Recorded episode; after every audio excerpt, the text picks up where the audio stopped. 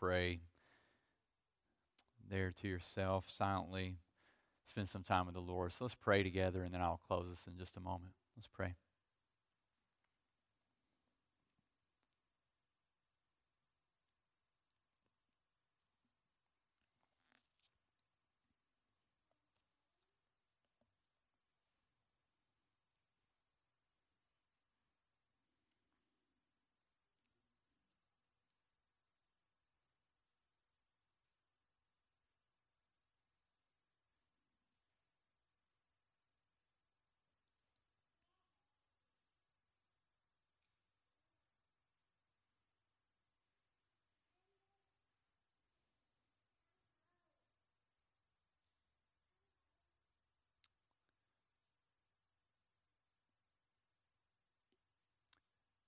Father, we bow before you this morning, thankful for your sacrifice. We bow as those who would truly stand in wonder of your amazing love. Stand in wonder that He who is the Alpha and the Omega, the everlasting God, whose strength will not and cannot fail, became a man of sorrows for us. And Lord Jesus, it is by your stripes that we are healed. And so we rejoice today in the truth that our debt is paid in full. We rejoice in your steadfast, amazing love. We commit this time to you, O oh God, and pray that, God, you would teach us to love with a genuine love that reflects who you are. May we show that love to one another. It's in Christ's name we pray. Amen. Well, last week we started in Romans 12, verses 9 through 13, and we made it through 9 and 10. The first two points we talked about love being genuine, a, a love that we are called to love that hates what is evil, that holds fast to what is good.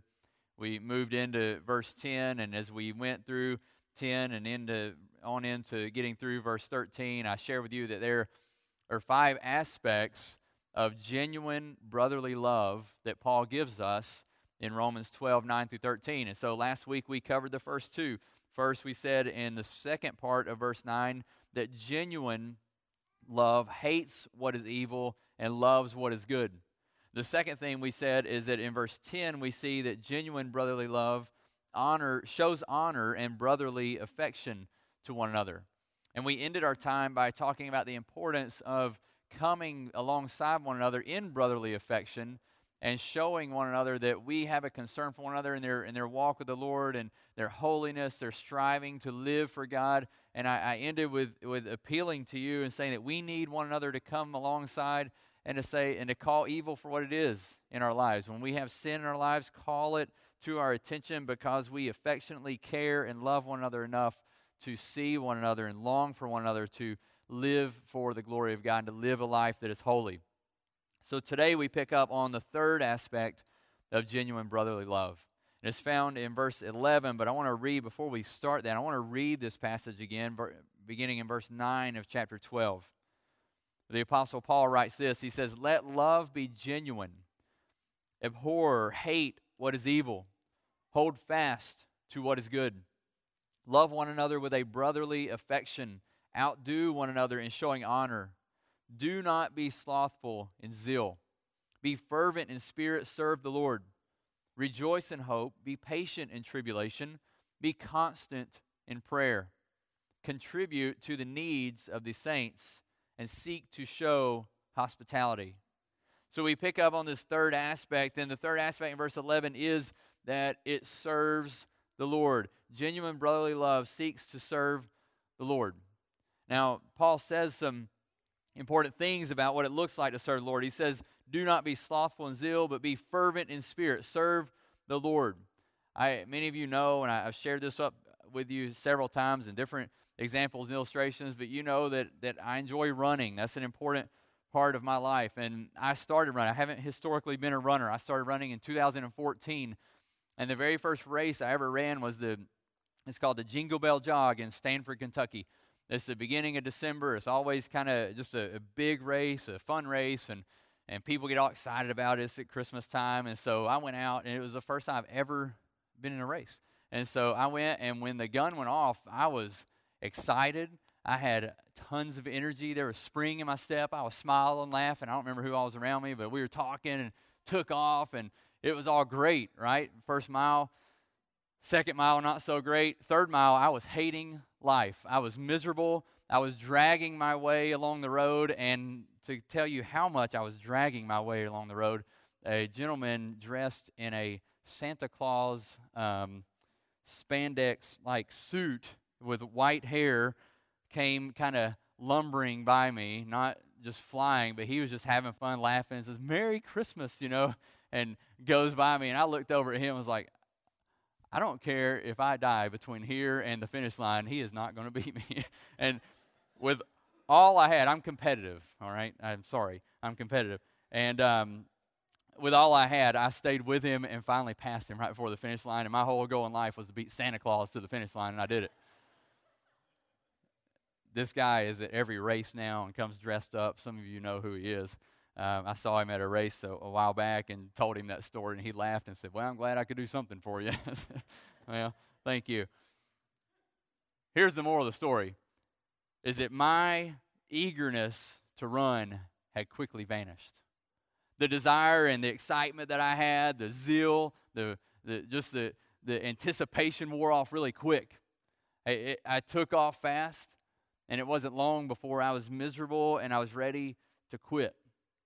And what Paul calls us to here when he talks about serving the Lord is he calls us not to do that. He says first, he says, do not be slothful in zeal there in the first part of verse 11. He says he begins with this negative and follows with two positives. Do not be slothful in zeal, but be fervent in spirit, serve the Lord. When he, when he says, do not be slothful in zeal, he's, he, he's talking about this eagerness. Zeal is this eagerness, this diligence, this earnestness, this willingness to serve. And when he says slothful, we understand slothful, we understand that simply means lazy or idle.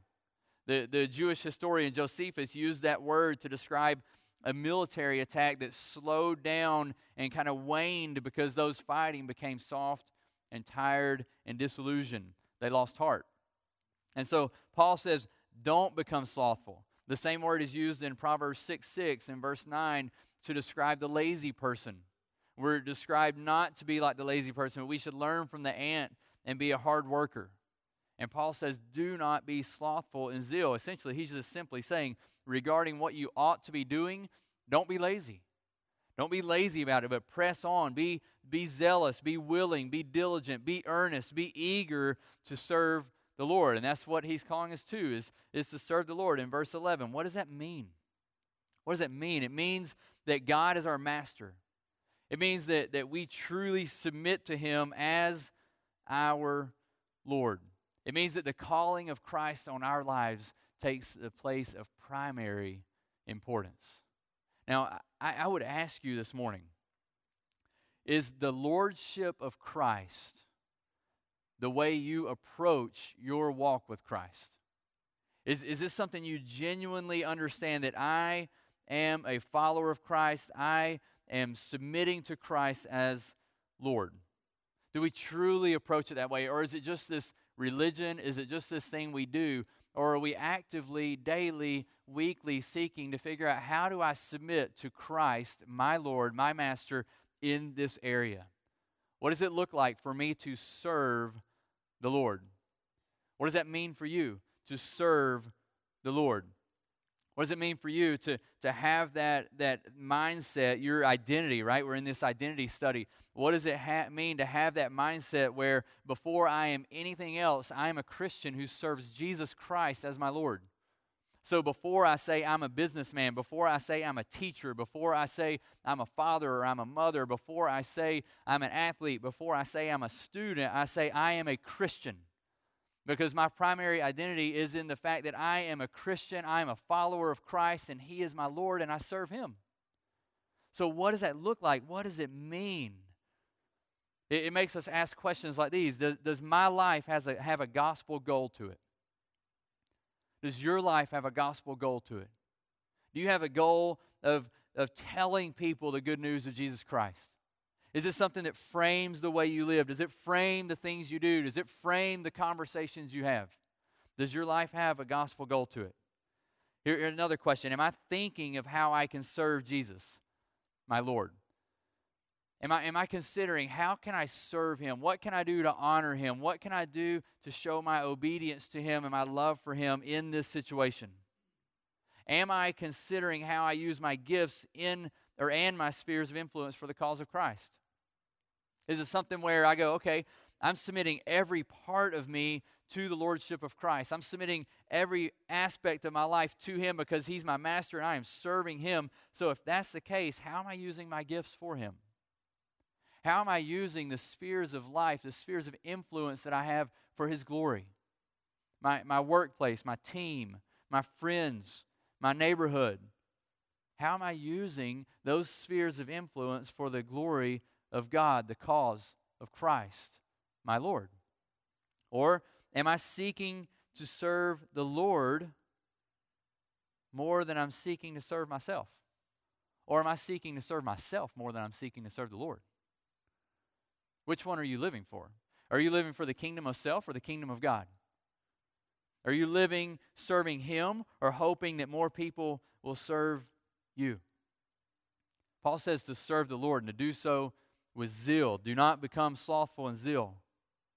And then he says to be fervent in the Spirit. How should we be serving? Not being slothful in zeal, but being fervent in spirit. Listen, serving can become tedious, can't it? Serving can become wearing, can't it?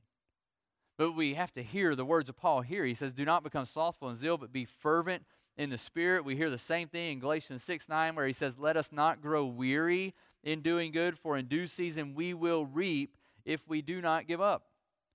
Paul understands. He knows that it is easy to grow weary in doing good. It is easy to grow tired. It is easy to become slothful in zeal. We read this passage in Hebrews 6:10 through 12 last week, and I, I highlighted the first part. I wanted you to hear the second part tonight or today, where the word of the Lord says, For God is not unjust so as to overlook your work and the love that you have shown for his name in serving the saints, as you still do. So last week we talked about the importance of, of serving the saints. Now listen what he says. He says, And we desire each one of you to show the same earnestness to have the full assurance of hope until the end, so that you may not be sluggish but imitators of those who through faith and patience inherit the promises. So he's calling us not to be sluggish, not to be slothful in zeal, but to be fervent in spirit. In 1 Corinthians 15, you, you may remember 1 Corinthians 15. It is this beautiful chapter of Scripture that talks about the resurrection, the impact of the resurrection. Where it's the passage where, where Paul explains that if Christ has not risen, that everything we're doing is vain, that you sitting here in this moment, if Christ has not risen from the grave, you sitting here in this moment, me standing here and teaching and preaching, all of it is worthless. It's a waste of time, and we all need to go home. But in fact, Christ has risen from the dead, he says. In the end of that chapter, listen what he says to, to sum it all up after he said everything about Christ's victory over death he says in verse 58 of 1 Corinthians 15, he says, Therefore, in light of all that, my beloved brothers, be steadfast, immovable, always abounding in the work of the Lord, knowing that in the Lord your labor is not in vain. Don't grow weary in doing good. Don't run fast and be zealous at the beginning and then become sluggish. Don't become slothful and zeal, but maintain that fervent spirit because you know that your labor is not in vain. You know that we are to be abounding in the work of the Lord, abounding in service to the Lord. Listen, serving the Lord is not a sprint, it's a marathon. It's not something where we go, we just want to start well and we're not worried about how we finish. No, we want to continue well. We want to maintain our zeal. We want to continue and maintain that longing to serve. We want to continue to be fervent in spirit. Now, what does fervent in spirit mean? What does that look like? I, I don't typically walk around and say, you know, that guy is fervent in spirit. What does he mean? Fervent in spirit can also mean a glow with the Spirit, capital S. It could mean bubbling over in spirit. Okay? It's, it's kind of uncertain. It's used in, a, in Acts 18 25 to describe the ministry of Apollos. Remember Apollos? Paul refers to him in 1 Corinthians. It, it, describes the ministry of Apollos. In both places, in, in 1825 and in our text today, it's uncertain as to whether the Spirit is referring to capital S, Holy Spirit, or just our spirit within. It, we, we don't know, and, and you can go and you can study books and books, and scholars fall both ways, very respected scholars on both sides say, No, I think it's this, I think it's this. So, where does that leave us? It leaves us with, I, I would say it's best to understand it as referring to the zealous spirit of the one who serves the Lord in the power and the presence of the Spirit. I, I like this. I want to share this with you. A, commentator named Donald Grey Barnhouse wrote this to describe it. I think it gives us a good understanding of what it means to be fervent in spirit. He said, The glow of the Spirit is the warmth of the soul touched by the love of Christ. It cannot exist apart from the knowledge that we have been loved, that Christ gave himself for our sins, and that we have been redeemed, and that the Holy Spirit has come to dwell in our hearts. Such knowledge causes us to yield in full surrender to him as Lord of all. The Holy Spirit, who dwells in all believers, will glow through those who allow him to fill and direct their lives. So, in essence, what Barnhouse is saying is that to be fervent in the Spirit simply means that we are bubbling over in spirit with the Holy Spirit. That people, when they see our lives, they know and they understand man, this guy has been around the Lord. He loves the Lord, he is a servant of the Lord. The Spirit dwells within him. So, if you're growing weary, if, if you sit here and go, I'm just kind of tired, I'm worn out, don't grow weary in doing good. Press on in serving the Lord. Whatever your service of the Lord is, whether it's running the computer, the sound, whether it's greeting, whether it's teaching, whether it's doing showers, whether it's helping with the children, the youth, adults, volunteering in the office, counting, serving at God's food pantry, somewhere else in the community. Do not grow weary in doing good, but do what the psalmist says in Psalm 100: Make a joyful noise to the Lord, all the saint or all the earth. Serve the Lord with gladness. Serve the Lord with gladness. Do not grow weary. Press on because God works and God uses you in ways that you may not understand until years and years later. You never know when you may get a text message or an email from someone and saying, Hey, I appreciate what you did years ago. I appreciate your consistency in serving because it made an impact on my life to be able to come to church and every morning know that you would stand there and you would open the door and greet me with a hug. It, it impacted my life to know how you prayed for me daily as my prayer mentor. It changed my life, your faithfulness to teach, even when there was only one person in there. And you sat there and you teach and you open up God's word and you share with me the truth of Scripture and the commitment that you have to the Lord and you encourage me in my own. And I want you to know that that made an impact in my life. You don't know the impact that you're having in people's lives. Continue to serve the Lord. Do not grow slothful in zeal. Be fervent in the Spirit. Serve the Lord. The fourth aspect that we see here, the fourth aspect of what it means to genuinely love one another, is that genuine brotherly love lives life together. verse 12, it lives life together. There, there's three things that Paul says, says here rejoice in hope, be patient in tribulation, be constant in prayer. All of these come together and they all occur as we simply live life together as the body of Christ. So I want us to look at these three things. The first thing is that, that we are those who live life together rejoicing in our shared hope. We are those that rejoice in our shared hope. Titus 2:13 says that we are those who are waiting for our blessed hope, the appearing of the glory of our great God and Savior, Jesus Christ. Listen, we gather today, we live life together as those who have hope.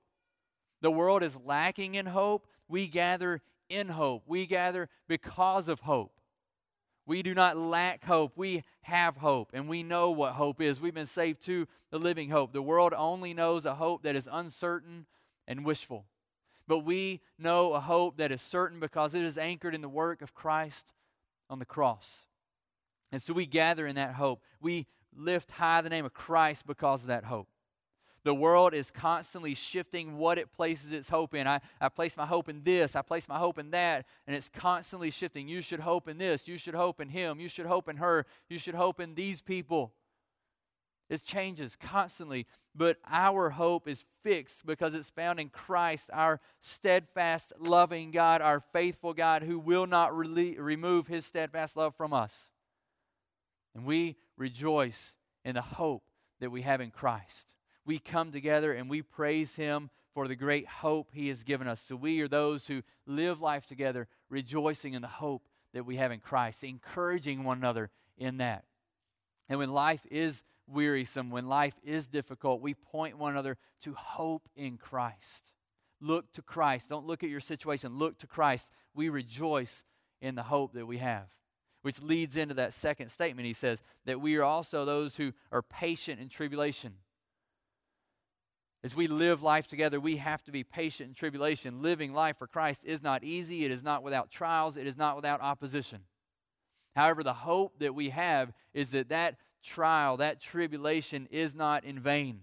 We cling to the same hope that we are given as we patiently endure the difficulties of life we have these great promises of Scripture, like Romans 5 3 to 5, that says, We rejoice in our suffering, knowing that suffering produces endurance, and endurance produces character, and character produces what? Do you remember? Hope. It produces hope. So we are patient in tribulation. Why? Because we rejoice in hope. And that tribulation produces hope. James 1 3. For you know that the testing of your faith produces steadfastness. You know what these, these texts simply say is that God has promised, God has assured us that trials and tribulations in this life are not wasted.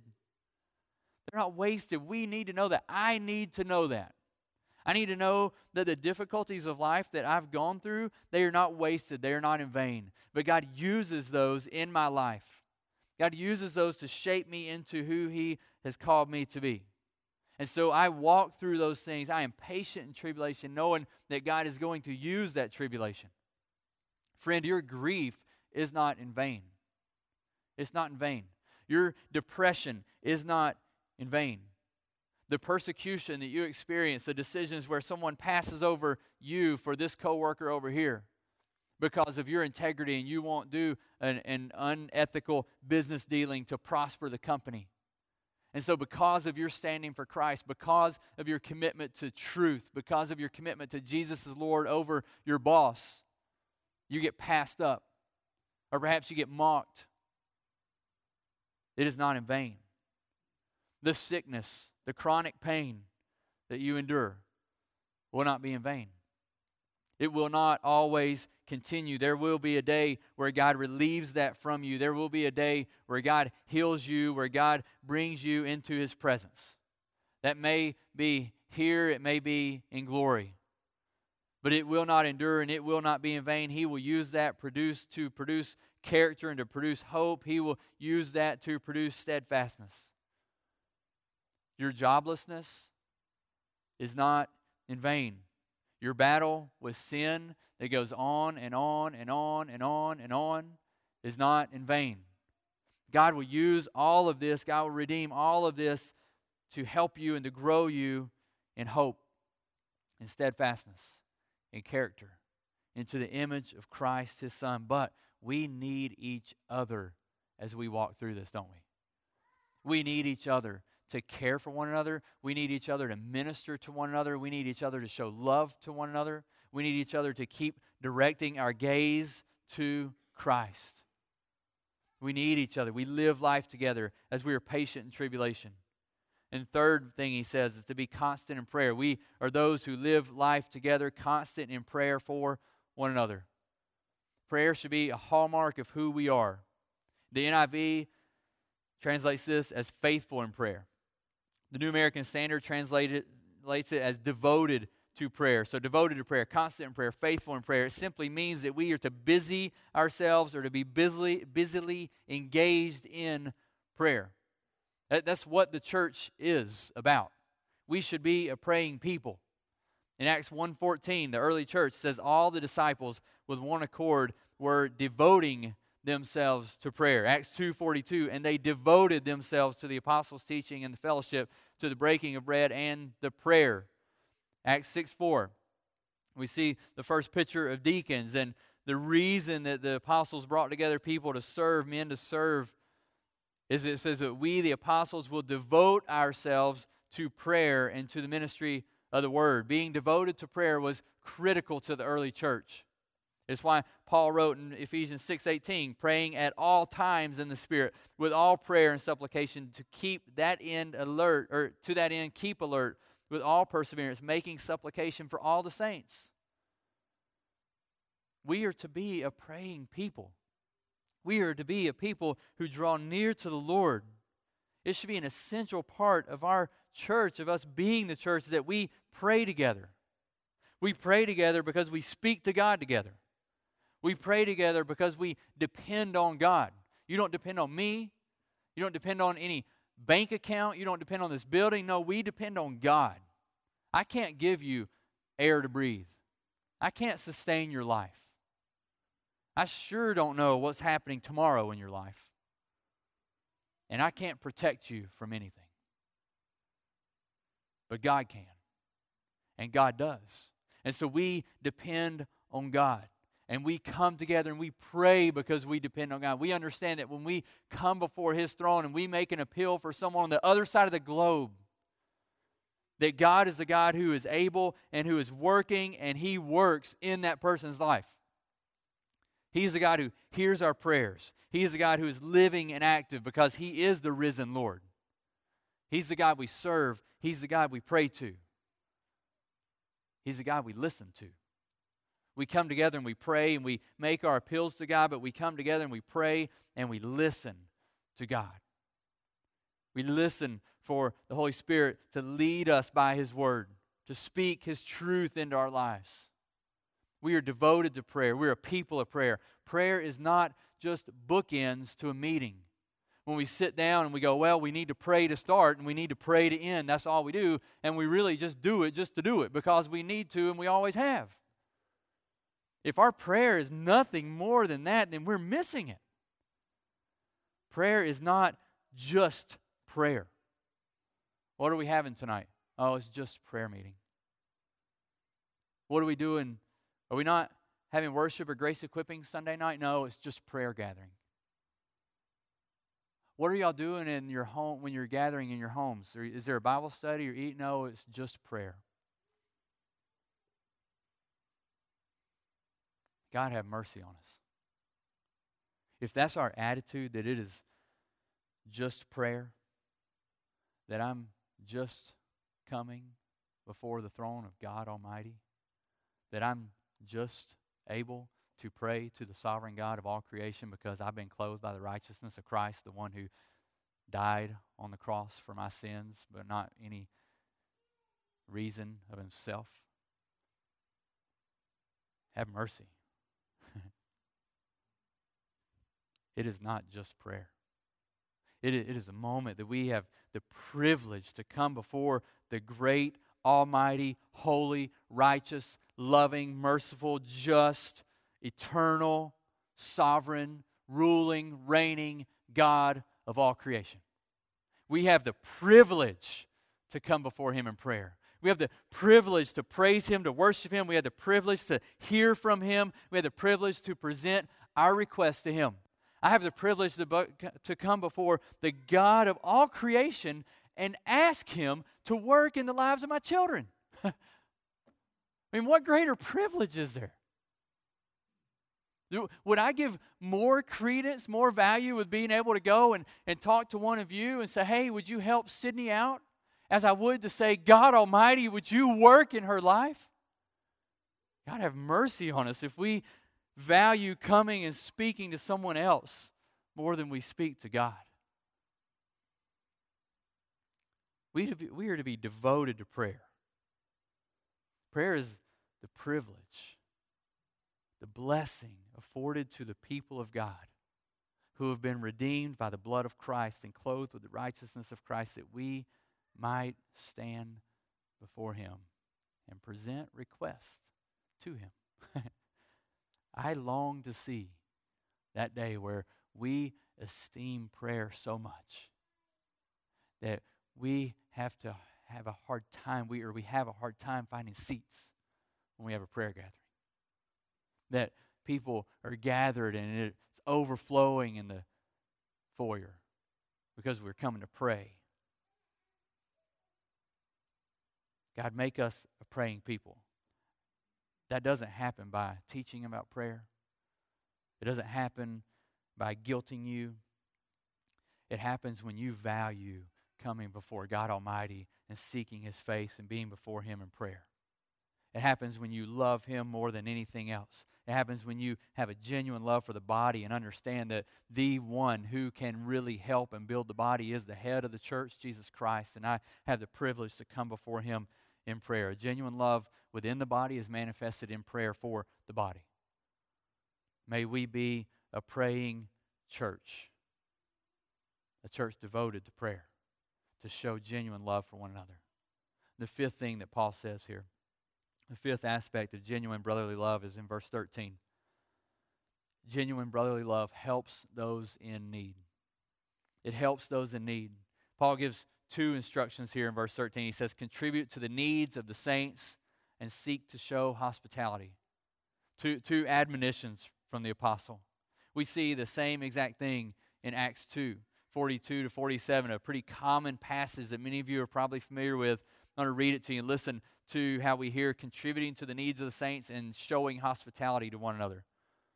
This is a scene from the early church. It says, and they devoted themselves, we already read this, they devoted themselves to the apostles' teaching, the fellowship, to the breaking of bread, and to prayer. And awe came upon every soul, and many wonders and signs were being done among the, the apostles. And all who believed were together and had all things in common. And they were selling their possessions and belongings and distributing the proceeds to all as they had need. Day by day, attending the temple together and breaking bread in their homes they received their food with glad and generous hearts, praising God and having favor with all the people. And the Lord added to their number day by day those who were being saved. We see both of these things happening. We see them in verse 45 that they are meeting needs. It says they were selling their possessions and belongings and distributing the proceeds to all as any had need. Selfishness simply should not be a part of the family of God. We should be those who seek to meet the needs of one another. And we have to be careful here. You know this as well as I do. We have to be careful because we live in such a self centered, materialistic time. I have to check myself. I have to ask myself do I love people more or stuff more? Is there something that I have at 345 Planners Way that I would say, I don't want to get rid of that? Because I so appreciate that and love that. So I don't know if I would be willing to lose that if Mike was in trouble? Or is there something where if Mike was in a difficult situation, I would say, you know what? He's my brother in Christ and I love him so much. There's nothing that I wouldn't do. There's nothing I wouldn't move. There's nothing I wouldn't get rid of if it meant helping him in some way. That's what the apostles were doing. That's what it was. It wasn't the apostles even, it was just the church. The early believers were saying, whatever I have, I, I don't cling to it like this. But the things I have, I hold like this. And if at any point I need to give them over for the benefit of a brother in Christ, I give it over for my brother. It's what we read John writing in 1 John 3 16 18. He says, By this we know love, that he laid down his life for us, and we ought to lay down our lives for the brothers. But if anyone has the world's goods and sees his brother in need, yet closes his heart against him, how does God's love abide in him?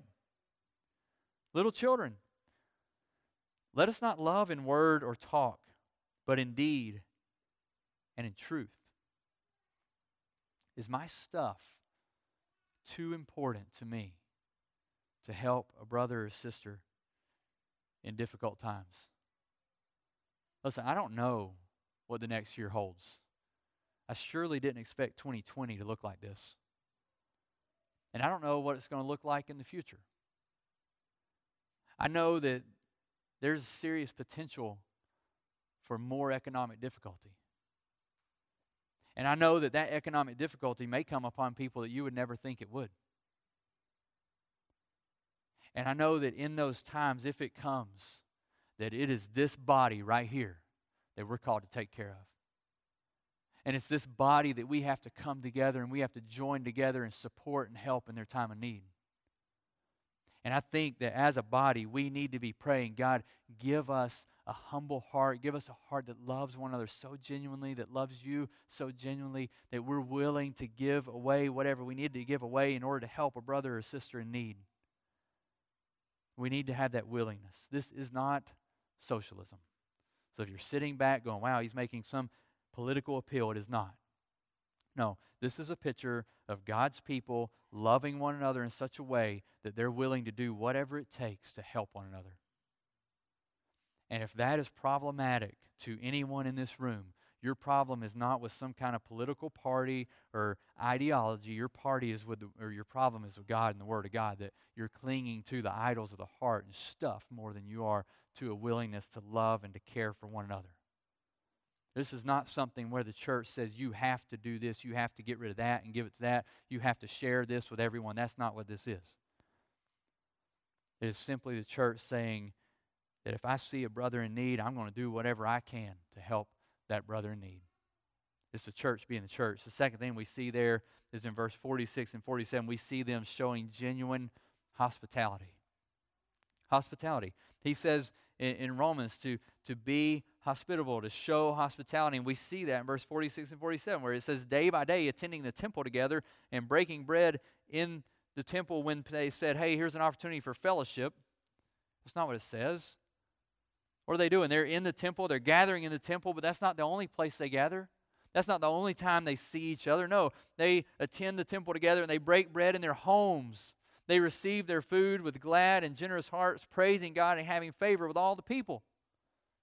Their, their life together was in the temple and in homes. They gathered at church and in the community. It wasn't that they only gathered as the church in the, in the, uh, the, the building of the church. They gathered in their homes. Their faith was not just a social gathering, it was something they lived out that came out in the way they lived as they invited people into their homes. The body of Christ is the family of God who values community. That's the body of Christ. We value one another. We love one another. We care for one another. We open our homes. We welcome others in. And as we do, we have favor with all the people. In, in, in the 20 years I've lived here, we've had a lot of cars on our street. A lot of people come to our home. And you know, I've never had any of my neighbors complain, except for the one time the teenagers parked on both sides of the street, no one could get through. And one neighbor drove his four wheel drive in the yard of the other neighbor. That wasn't a good night. But other than that, you know, I've never had my neighbors go, Why do you have people in? No, you know what they say? Neighbors, believers, unbelievers. I think that's great. That's so neat. They value that. They see it. We have favor with those around us. Why? Because they see the body being the body, they see hospitality.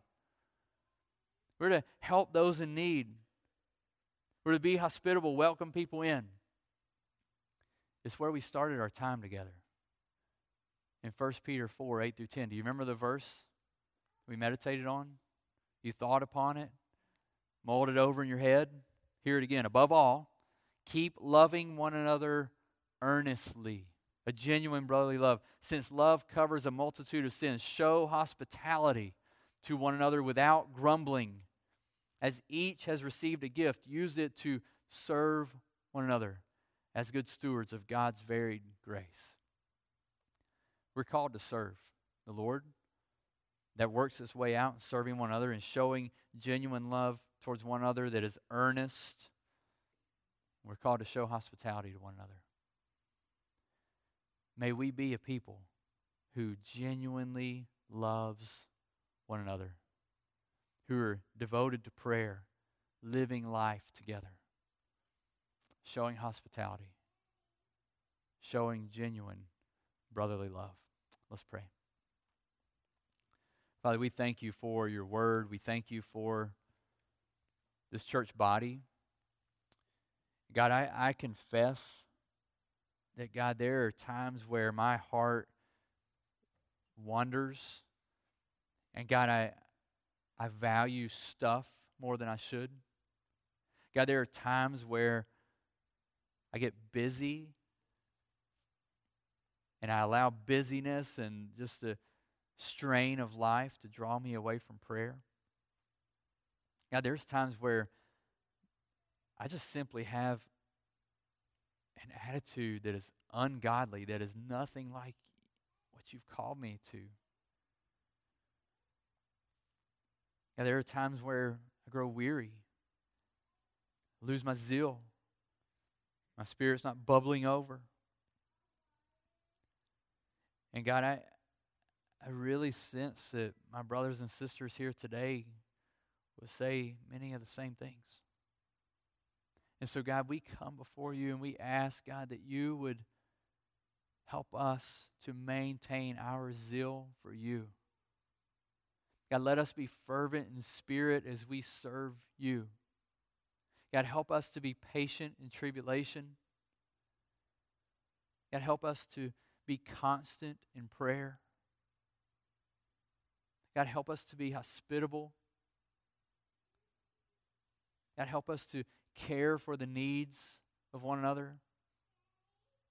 Help us, God, to be earnest in love as a church body for your glory and for the good of this body. In Christ's name we pray. Amen.